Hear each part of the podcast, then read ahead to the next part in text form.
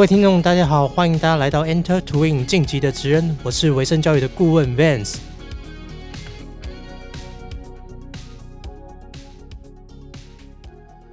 在节目的一开始呢，我想要先感谢各位朋友还有听众收听我们的节目。那透过大家的分享，还有把我们的频道推荐给身边的朋友，让我们的节目呢在排名上面爬升的速度。还有在播放的流量呢，都有超乎我自己原来的预期，而且都有在稳定的成长，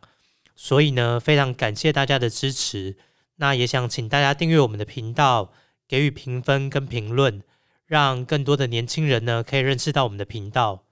好，那今天呢邀请到这位来宾呢，也是我在职场上一位老朋友，也是前辈。那他在资讯产业呢，真的可以说是职人等级的。他曾经在微软趋势科技任职，那我跟他呢就是在趋势科技时期的同事。后来呢，他也在 HTC 担任产品研发部门的 Director，带领研发团队。而后呢，也在东森新闻云担任技术长。那很有缘分的是呢，我们是在几年前又在台达电成为同事。那他目前呢是在 f e e l Sonic 担任 Senior Director。负责带领研发团队，那这么样丰富的一个资历呢？等一下就让他来好好的介绍他自己。那我觉得呢，他在资讯产业这二十几年来的工作经验，应该会有很多的 insight 可以带给呃有兴趣往资讯科技领域发展的年轻朋友一些想法跟启发。那今天呢，很开心可以邀请到这位老朋友，好，让我们欢迎 Clifford。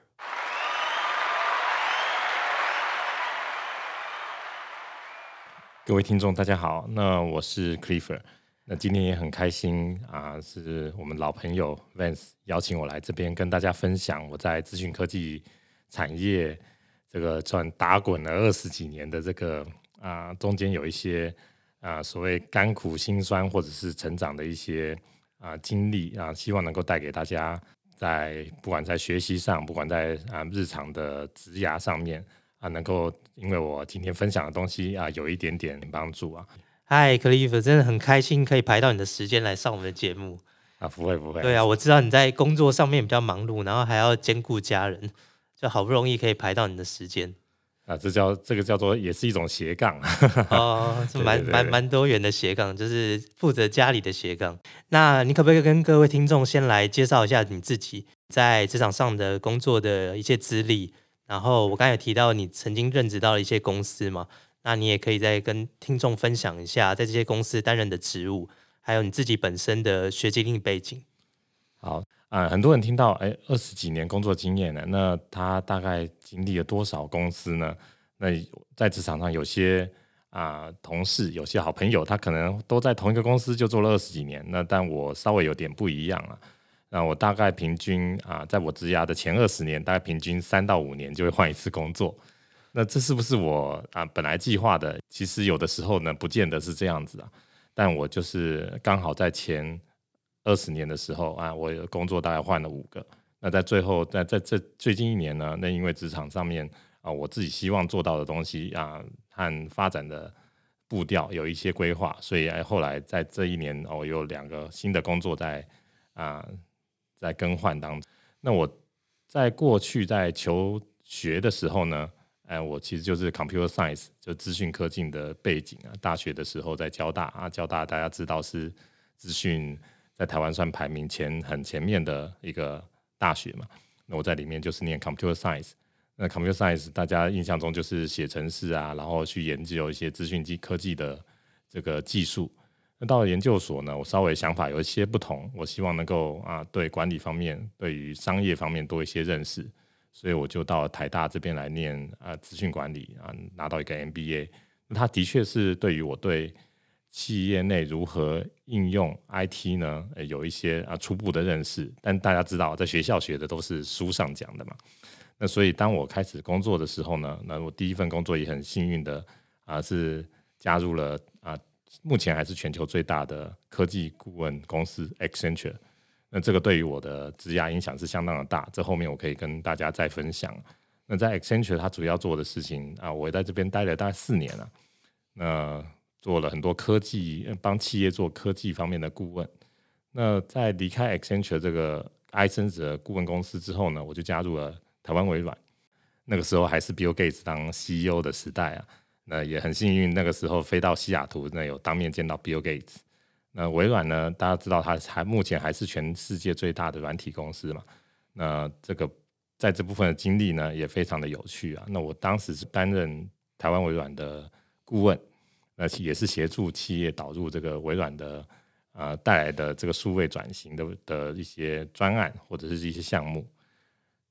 呃，微软之后呢，也因为朋友邀请，又加入了台湾台湾的啊软体，算是台湾自己本身软体公司，应该是相当知名的趋势科技。那趋势科技主要是做防毒软体嘛。那我在内部其实做的是我们叫做 Enterprise Architect，就是企业内的架构总监。那我必须要负责的是趋势科技，它其实横跨许多的国家嘛。我们知道它的产品卖了全世界，所以它在美国、它在欧洲、它在菲律宾、日本，那都有它的这个团队。那我们必须要思考整个趋势科技内部团队所使用的技术啊，资讯技术的规划。那在趋势科技做的是这样的事情。那大约在二零一零年左右，那那个时候云端科技开始发展起来了。那也因为这样子呢，我就投入了 HTC。呃，HTC 当时的手机也是卖的非常的下下叫啦，等于说台湾之光。当时大概在还在跟神送在缠斗的时候，股价大概从一千多，大概稍微降到 七百多的时候，我加入了宏达电。那宏达电。我进去是做手机吗？是做硬体吗？其实不是哦。我进去加入的是它的云端服务团队。手机的云端服务，大家现在每天都在使用哦。但是当您回想在一开始二零一一、二零一二年的时候，那个时候 Apple 还没有做手机的备份，没有做 App Store Google 也没有所谓的 Play Store，你可以下载你的各种不同的 App。那你买了一个手机怎么办？买了一个宏达电的手机，你就必须要有备份，你就必须要有 App Store。所以，我们团队呢，其实比苹果、Google 都要更早做出这些服务来。那我们最后还推出了啊，我们其实相相当创创新的服务啦，相当创新的服务，包括手机上面往左边一滑就可以看到新闻，现在已经是每一个手机都有了。但是当时只有 HTC，这个是 HTC 发明的东西啊。我们做了一个这样的服务啊，那还包括影片、照片这部分的呃相关的服务。那个时候的我们的服务最大到七千多万的用户啊，在台湾很少有软体公司可以做到这样的规模。那但很可惜啊，因为这个竞争太激烈了。HTC 的手机大家也知道，后来比较挑战一点。那后期呢，负责的东西就不是手机了，我们就做到 VR（Virtual Reality）。那目现在是宏达电强力在推的这个服务啊，那我当时的团队也在负责这个虚拟实境的内容的平台，也就是你要看戴上一个头头盔的时候呢，你要看到的这些然后游戏啊或者是影片都要透过这个平台来下载。那这个也是一个相当有意思的东西啊，呃，直到现在啊，这个虚拟实境，如果你还没有玩过啊，我推荐你一定要试试看啊，你。会会觉得，当戴上头盔那一刹那，你会很很觉得说啊，这世界以后会变得不一样。这就是我当时在宏达店第一次戴上这个啊头盔，嗯，大概那个时候还没有发，市面上还没有啊。我刚戴上去，我觉得这东西实在太酷了，所以大家可以啊玩一玩呢。那也因为宏达店当时啊推出 VR，那也也因此啊，我就有一个机缘呢，就是跟它跟内容媒体有关。所以呢，在当时啊，东森集团的邀请之下，我就转换了一个跑道，加入了东森新闻云 ETtoday.net。呃，各位应该平常都在看 ETtoday 的新闻吧？尤其是你在用 Facebook，或者是你有下载 ETtoday App。那 ETtoday 现在已经是啊，台湾应该是排名第一的线上数位媒体啊。当我加入的时候呢，啊，我协助的也就是帮助他们走向互联网化，包包括他们。带动他们走向行动化，那让他们的呃原先只是网页方面的服务啊，推进到哎我是手机的 App，而且我有直播有啊这个所谓 OTT 就是影像的类似 YouTube 这样的服务啊，那所以我在啊 ET Today 也待了四年的时间哦，我我的工作实在太经验横跨的领域蛮多的，所以如果您还记得我刚刚讲过的话，其实每一个工作都领域都不大一样。所以像宏达电是做啊手机云端，那到了 ET Today 做的是媒体类的。那在 ET Today 里面啊，那我还有推动里面的大数据啊，还有 AI 的各项服务。那从本来排名不是前三的一个 App 的服务呢，啊，后现在应该是台湾最大的一个新闻类的 App。那之后呢，啊，有我我我的职涯有一些想法是，当我做一个东西做到我觉得差不多了啊，似乎前面能做的东西开始有一些嗯，就是趋缓的时候，我就会开始想说，有我有什么东西还可以再贡献的？我到哪一个产业，我可能还可以帮助他？那后来我就加入了台达电啊，那个台达电内部是做它的全球的，我们说系统开发的负责人啊，呃，负责的是比如说包括 ERP，包括它的资料的架构的规划。那在台达电待了一年的时间，最后在呃这个月刚加入了呃 ViewSonic，ViewSonic 是呃大家记得那个三只鸟的荧幕嘛，这大概是全全世界的人心中的印象。但 ViewSonic 在最近几年开始投入教育科技，那这个是我觉得非常有意思的一个领域啊，所以我来到 ViewSonic 来带领他的整个软体团队来做研发。那林林总总刚刚讲的蛮多的有关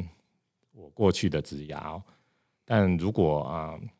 把它区分的话，大概可以分两类，一类就是我在协助企业在它内部，我们所谓的叫做企业内部的 IT 如何应用资讯科技来。增加公司的营运的效率，或者是协助公司啊客户管理，或者是对资料或财务的应用。另外一方面，我做的呃比较偏向是互联网方面的产品，包括刚刚讲的媒体，包括刚刚讲的手机 VR，或者是现在讲的教育科技。我我会把它比较归类在全球类的啊大大量面向客户的互联网服务。那这个是我啊过去主要的经历，那跟各位分享。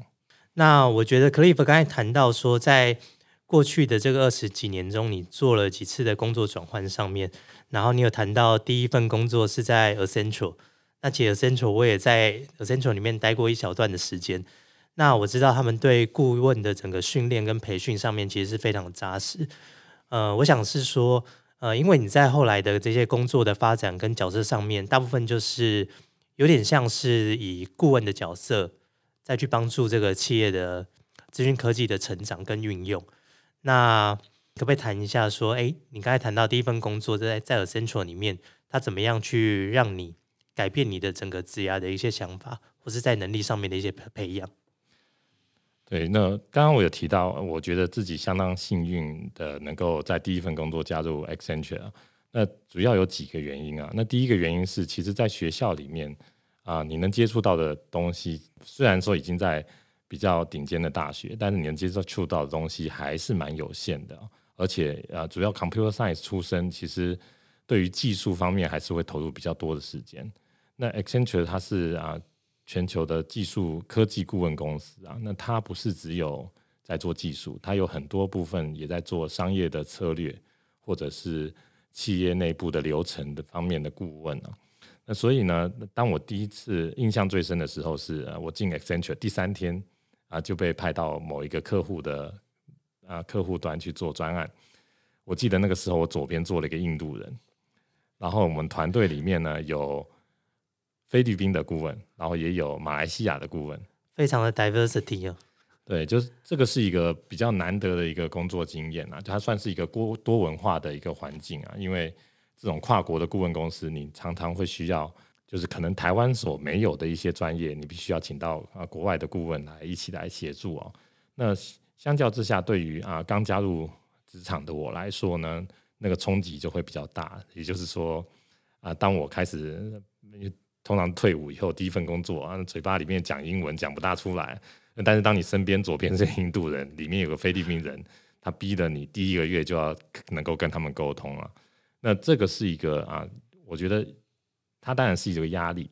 但是它也是一个机会。对于我们啊，在职场上来说啊，你必须要去赶快让自己融入这样的一个多文化的啊工作环境，而且呢啊顾问公司通常他做的专案呢，每一个专案每一个项目他做的领域都不同。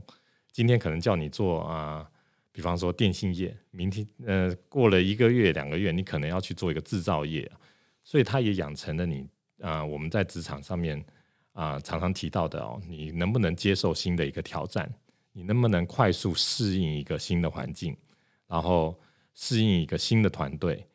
嗯，这个是一个啊，在我觉得在现在的职场上面啊，相较于过去更加需要的一个能力啊。因为啊，大家知道现在我们不管是科技的进步，或者是啊有关啊技术啊科技，当然带来了我们企业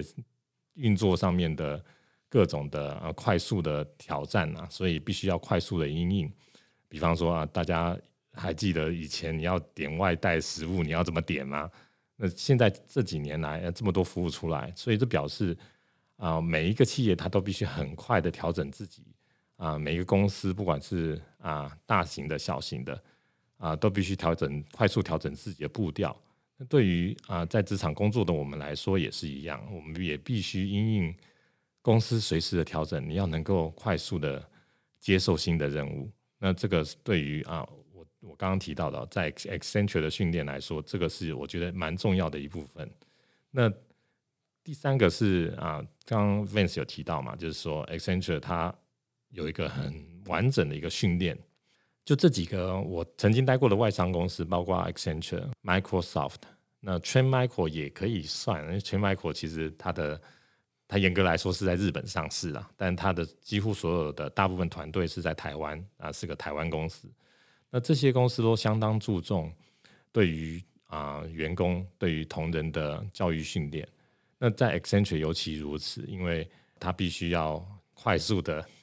确保说，哎，我们这些新加入的同仁呢，能够具备直接面对客户的这些能力。所以呢，我们当时都会送到美国去做训练，直接。第一年吧，就飞到芝加哥。我还记得那个时候第一次飞那么远呢。呃，我可能以前因为家庭的原因没有出国去留学。那很幸运啊，加入 Accenture 以后啊，它提供了一个很好的环境，让我去融入整个啊全球化的一个啊工作的能力的提升。那它累积的是怎么样的能力呢？那有几个方方面啊。第一个我刚刚提到是啊快速应对嘛。那第二个是。你面对一个你没有没有遇过的问题，没有遇过的客户，你要怎么样很快速、有系统性的呢？去搜寻或找到相关的资讯，然后帮助你很快的理解，然后很快的对接下来要做的，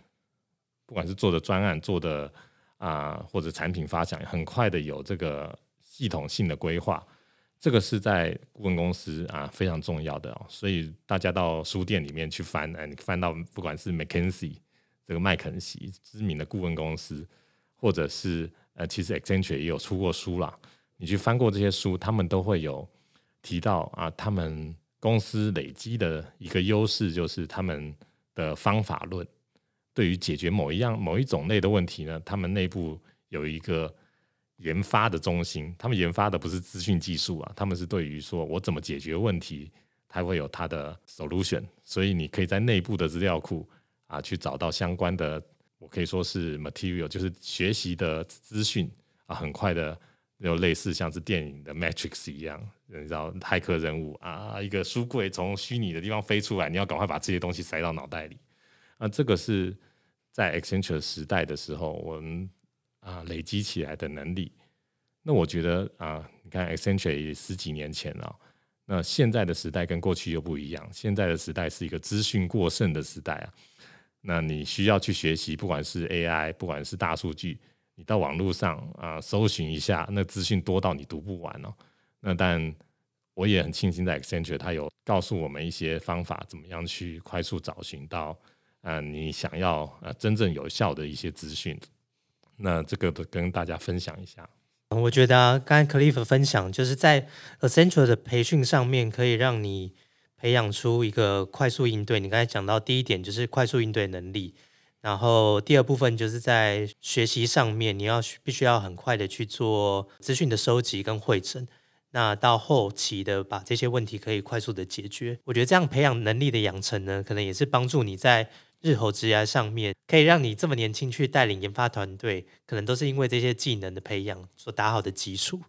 对，所以我觉得这个对你来说，可能也是一个非常重要的一个经验。那呃，我想 Cliff 刚刚在一开始有谈到说。其实你在这二十几年的经验中啊，可以分成两个部分嘛。一个部分就是协助企业运用 IT 的技术，可以帮助企业的营运更有效率。那另外一部分就是在带领研发团队去使用一些新的科技跟新的技术。那你可不可以谈谈在这两份不同的工作内容上面，你觉得主要的差异点是什么？然后各吸引你的部分是在哪里？好，那我想。这个是主要是资讯科技领域，如果比较广的区分，就是我们可以分成两个比较大的领域。那一个部分就是广称叫做 Enterprise IT，就是企业内部的资讯技术应用。那另外一个就是我提到的，就是比如说 software 的研发，software 研发。所以你可以看到，像是如果我提个例子，呃，去研发 Microsoft 的 Windows。那这个就是软软体研发嘛，但是呢，Microsoft 本身呢，它必须要啊做这个 Microsoft Windows 的销售，对不对？销售那它会需要去啊做一些不管是客户的管理啊，不管是这个金流、物流方面的这部分的管理呢，它就会需要有一个技术团队来负责这一部分。这一部分就是所谓 Enterprise IT。那这两个部分啊。说有什么不同啊？像我刚刚提到的，啊，我经经历过的这几个公司啊，在前十年，就是在 Accenture、在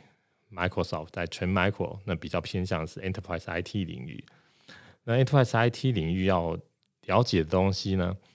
啊，其实蛮蛮多，是在于说，你必须因应不同的公司的业务，那它可能牵涉到的。需要使用到的系统不大一样，包括公司里面需要知道，比如人事的雇佣，它就会有 HR 系统嘛。那公司还有通常管钱管人，那会需要 ERP。那公司里面每个人需要用到网络，那网络要很安全。那这些全部都是在做 Enterprise IT 的时候啊，都必须要去触及的领域。其实这些领域呢，也都相当的每一个。啊，刚刚提到的项目都有相当的难度啊。打个比方，你如果是在趋势科技这么多个不同的国家，呃，彼此之间网络要怎么连接？那还要能够安全，还要能够啊快速，而且呢啊，你又不能够让外面的黑客很容易去害进来。那这个也是一个相当深的技术哦。所以这个啊，在资讯要学的东西呢，他要学的很多是在我怎么去。妥善的运用现有的一些啊市场上的 solution 啊，所谓市场上的 solution 包括可能是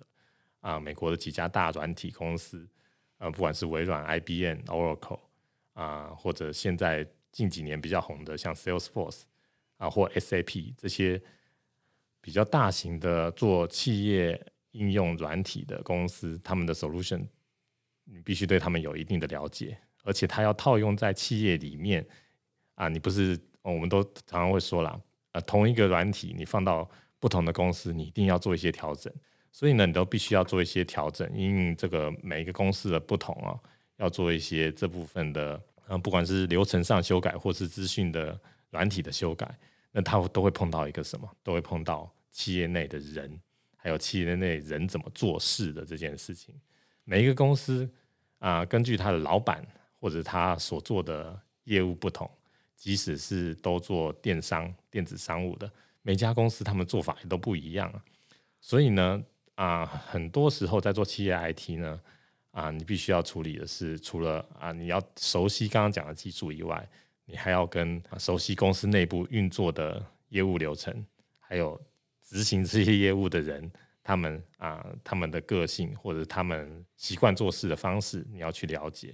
然后。啊，协助他是主要一个协助的角色，协助这些同仁呢，能够运用资讯科技帮公司拓展业务啊，或者是帮公司能够服务客户，像这个是比较资讯科技领域的事情。但如果跨到另外一个，我刚刚提到，不管是软体研发或互联网服务，那他要学的东西呢，其实在这几年近十年来是啊，算是相当新的一个领域哦。所以我在做这个互联网服务的时候呢，需要碰触到的，除了啊软体的开发，比如说不管是 Web App，它要用什么样的不同的技术，用什么样的云端的服务啊，或者是啊，它要怎么用，是不是可以，是不是可以运用大数据或是 AI？除了这部分以外呢，那有一个很有趣的领域，那就叫做产品的研发的部分哦。产品研发，嗯，那刚刚讲的不是产品研发吗？其实不大一样。产品研发现在在互联网的产品方面呢，牵涉到一个很热门的领域，叫做 user experience。呃，现在不管是谁出版讲自己的产品，都会说我的用户体验很好，user experience 做的很棒。但 user experience 是一个啊，也是一门不一样的学问哦。那它牵涉到的包括呃用户的研究、行为研究。那最后从用户的行为研究所生出来，你可能对自己产品的设计啊，然后从产品设计再研再往下，可能牵涉到产品的行销。那这些跟资讯科技是不是很有关系？其实是。我觉得是环环相扣的。那为什么会啊有机会跨到这个领域来呢？那主要是因为我在宏达电的经历。其实他做手机是非常成功的，所以他在对于怎么样去打造一个能够满足用户需求的产品方面，不管是硬体或者是软体，他都有一套我觉得是当时蛮先进的一个做法。那我也有幸在这过程中间，因为我在宏达电也必须。跟美国团队啊非常紧密的合作，其实我是属于美国团队的，所以啊人在台湾，但是我常常要飞去西雅图跟美国团队合作，那也参与他们在做用户研究，还有产品设计的这部分哦。那这部分的啊知识也随着我带到之前在东森新媒体啊新闻云的部分，我怎么去打打磨一个啊用户会喜爱的一个媒体的产品哦，所以。虽然我负责的是带一个产产品团队，但是比如说我在东升的时候，我还有带用户体验、用户研究，那甚至包括之后用户的测试这部分。那它的有趣的事情是，你不只是要去把城市或者是你的资讯技术顾好，你还必须要顾及说你所做出来的产品是不是有人在使用啊？那这个领域在这几年，我刚刚提到，包括不管是美国或者是在中国，其实它的发展都非常的快速哦。那在台湾，在这几年也比较多人在使用这样的方法，就是所谓啊以用户为中心，我们说 user centric design 的产品设计团队在这中间啊，除了刚刚提到的，它会包括产品设计团队、用户体验团队之外呢，软体研发团队必须跟前面的团队紧密合作。因为刚如同我一开始在 Pubcase 一开始提到的，现在的产品都必须要很快速的做调整。那在中国，大家叫做迭代嘛，就很快速的调整。那对于软体团队的开发方法，还有他在数据方面必须要做的事情，就是我必须要收集足够的用户资料，提供给产品团队。这个是在做互联网产品，我觉得是有趣的地方。那所以两个领域哦，就是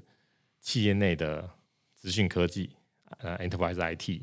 跟所谓互联网服务啊，这 internet services，我觉得两边都是有不同的专门，那不同的有趣。至于说啊，我比较喜欢哪部分，其实两个部分都是相当有意思的。对，那克利夫应该呃年纪比我稍长一点嘛，那我记得我们是。在大概二十年前，就是两千年的时候，那时候网际网络刚发展起来的时候，那那时候呢，因为这个网际网络的原因，所以呢，台湾很多的年轻人就会去选择走这个资讯领域的这一块。呃，一直到后来呢，其实资讯的人才就会开始慢慢变多起来，但是我们还是认知说，哎，台湾是一个比较偏电子制造业的一个产业，所以呢。呃，很多年轻人在做这个科技的选择上面，就会想说：，哎，我要往资讯领域去啊，还是要往，比方说电机啊、机械啊这些工程类的领域去？那我觉得在资讯领域上面呢，呃，有一个比较大的特性，就是它必须要一直不断的学习新的科技跟新的技术。那不像其他的比较工程类的部分，它可以学习完可能，哎，可能还是有一些新的东西，但是它的基本的基础的知识并不会有太多的改变。但是在资讯科技领域上面，它就会有一直有不同的新的技术一直进来。那到现在我们在谈。呃，比方说 AI、大数据这种东西，还是不断的在跑出来。对，那克利夫你怎么看？在这个资讯领域上面，我们必须要保持这个不断学习的这种呃追这种趋势跟追这种科技的一个心路历程。好的，那刚刚 Vance 提到一个蛮嗯有趣的题目啊，也就是在于说啊，我们做资讯科技啊，比如说如果各位在求学。正在做资讯科技的时候，那会发现到，哎，好像你现在学习的东西，过两三年就不大一样了，啊，又要再学习啊。那我觉得资讯领域也有一个很有趣的特性啊，就是说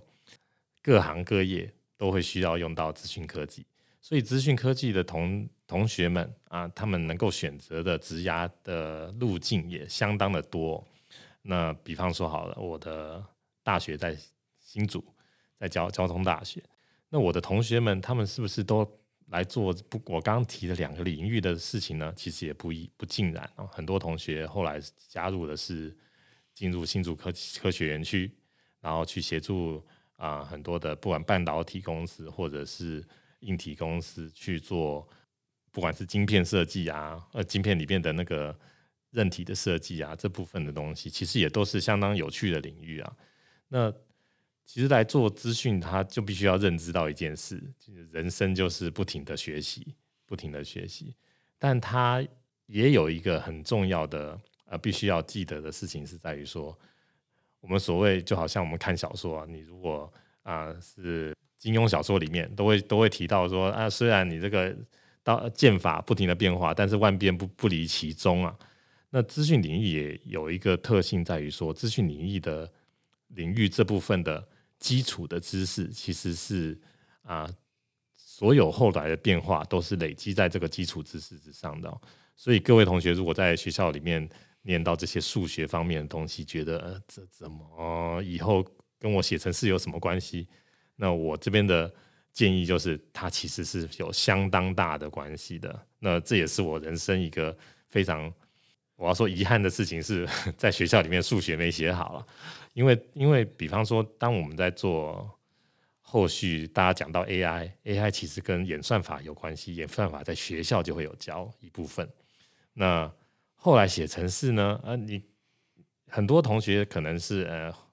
想说我会写程式就好了，但当你要写到很好的城市的时候，它会运用到你过去所学的几个数学的领域哦。那包括呃，我有记得的是，比如几率啊、离散数学啊，或者是啊，我想想看，以前还学过像排队理论这样的东西。其实，在后来你要写到钻研到比较好的城市设计架构上面呢，这些东西，甚至包括比如说作业系统的原理，它都非常的重要。那在这些基础学习的好的情况下，要再往上面去。啊，对新的领域做学习，不管是刚刚提到大数据或者是 AI，其实它就是在这上面在做延伸。但的确，我们必须要承认的事情是说，哎，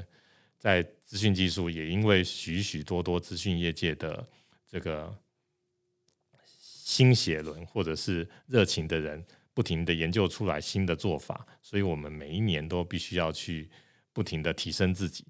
呃，但是这也是资讯领域有趣的地方啊，因为我们人活着不就是要一直做学习吗？所以我觉得对大家的分享，也就是即使在现在，我其实也不停的每天都有很多必须要新学习的事情，因为就如同我刚刚有提到的，那包包括你叫外卖都已经换了方法了，那现在也有很多以前只是有一个 camera，那现在 camera 里面上面要做 AI 了。那这些东西都会持续的有新技术被发明出来，那我们呢就是不停的去啊学习，在中间去挑选，重重点也在于挑选你怎么去过滤你要学习的东西。那每一样东西都学，比如说写程式，我每一种语言都可以去写。嗯，这个东西其实难度，我觉得比我刚刚提到的基础的东西哦，那个部分是要简单多了的。但是每一个每一种城市语言，它都有它的特性。但你如果如同我刚刚讲的，万变不离其宗，你如果把它的核心的这个观念记在心里的话，嗯，当你要使用不同的工具的时候，那很快速的把这个工具去做了解。那如果你这个工具你要用的很熟，那当然你就必须要在这部分跟很多除了自己学习以外，跟很多高手一起琢磨都很重要。那这个时候是没办法在这个领域就是不停的学习，但也因为这样不停的学习、不停的成长，资讯领域才会在现在是这么的热门。呃，没错，我觉得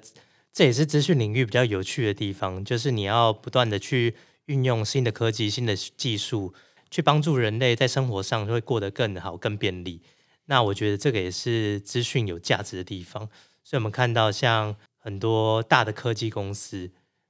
，Google、Microsoft，他们一直很注重在这个软体的开发跟效率化的部分。那 Apple 像 Apple 本来也是做硬体设备的，也慢慢去往软体的部分去做发展。所以我觉得，在未来的时代呢，这个软体的技术可能会扮演更重要的角色。好，那跟 Cliff 聊这边呢，其实已经聊到他整个职业发展的过程，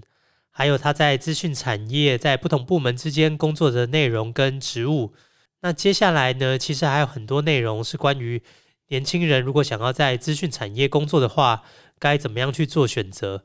那还有很多精彩的内容。我们会在下一集的节目中再继续跟大家做分享。好，那这一集的节目呢，我们就先到这边，我们下次见，拜拜。